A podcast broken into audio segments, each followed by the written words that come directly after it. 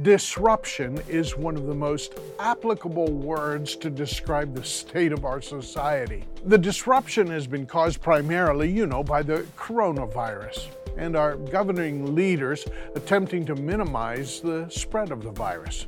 Many parts of our culture seem to be turned upside down. With the institution of social distancing, the CDC recommended mitigation effort to, to slow the spread of this pandemic. The normal rhythms and habits of 21st century society have been, well, disrupted. So, sporting events, concerts, education, and worship, normal gathering and connection events have been greatly impacted. Amid the disruption are enormous expressions of disagreement over what and in what measure the mitigation efforts ought to be continued. Some feel strongly that another shutdown may be necessary, while others feel that it's time to allow the virus to just run its course. Most people land somewhere in between. We as believers are admonished to not give up the assembling of ourselves together. Hebrews 10:25. How does that work in a pandemic? Well, I'd like to offer several suggestions for your consideration. These suggestions can be safely observed as the necessary precautions are taken. First, Many churches have an online option for participating in weekly worship services. If your health context necessitates that you remain socially isolated, there are many remote options that can keep you connected to your church or local group. Churches are using the internet, telephone, CDs, and DVDs to continue to minister to their church family. If being present at church services are not advisable for you, please take advantage of these remote options. Secondly, small groups, those under 25, are allowable in many social settings.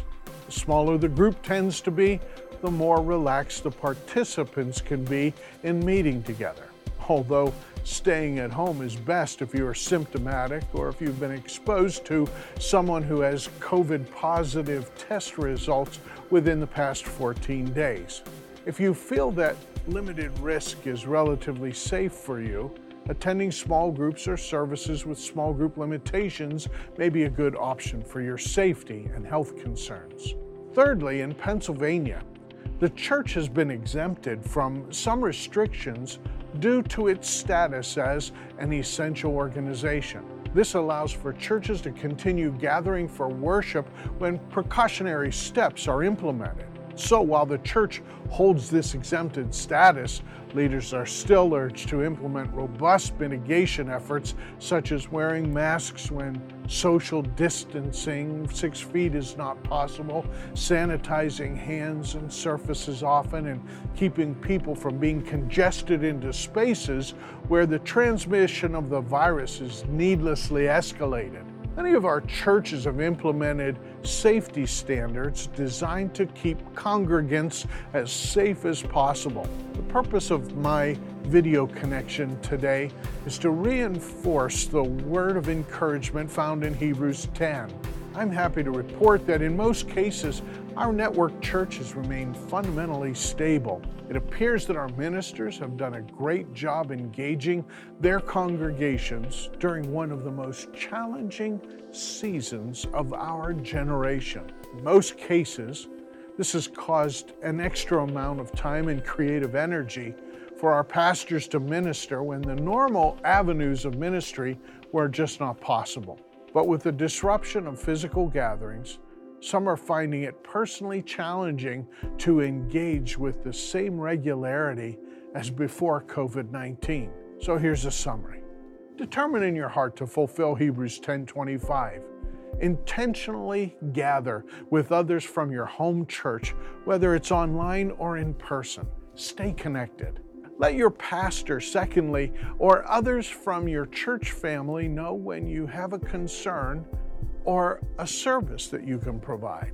Despite the disruption, we can and should continue to function as the church. Finally, the time will come when the virus or our response to it will come to some form of resolution.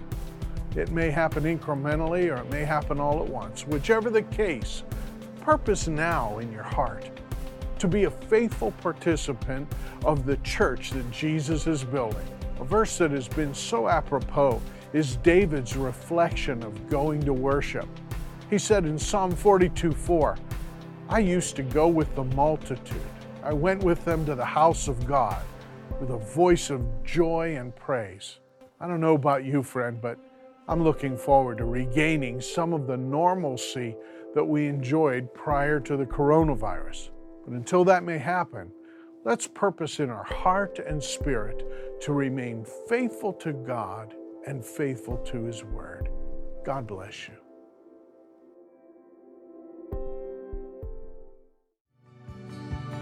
Thanks for listening, and we hope that you found value in this message.